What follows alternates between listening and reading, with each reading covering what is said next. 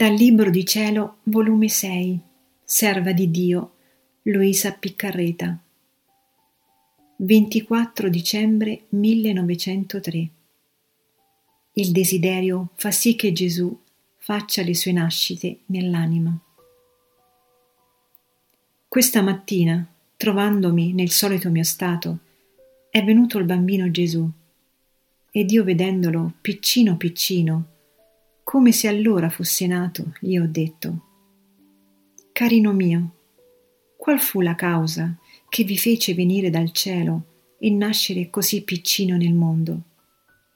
E lui, l'amore ne fu la cagione, non solo, ma la mia nascita nel tempo fu lo sbocco d'amore della Santissima Trinità verso le creature. In uno sbocco d'amore di mia madre nacque dal suo seno e di uno sbocco d'amore rinasco nelle anime. Ma questo sbocco viene formato dal desiderio.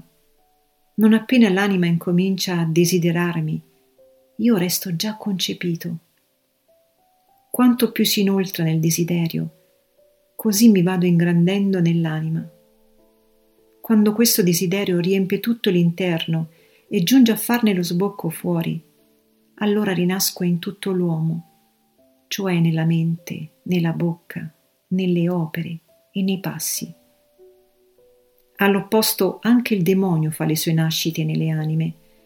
Non appena l'anima incomincia a desiderare ed a volere il male, resta concepito il demonio con le sue opere perverse e se questo desiderio viene nutrito, il demonio si ingrandisce e riempie tutto l'interno di passioni, le più brutte e schifose, e giunge a farne lo sbocco fuori, dando tutto l'uomo la rotta a tutti i vizi. Figlia mia, quante nascite fa il demonio in questi tristissimi tempi. Se avessero potere, gli uomini ed i demoni avrebbero distrutto le mie nascite nelle anime.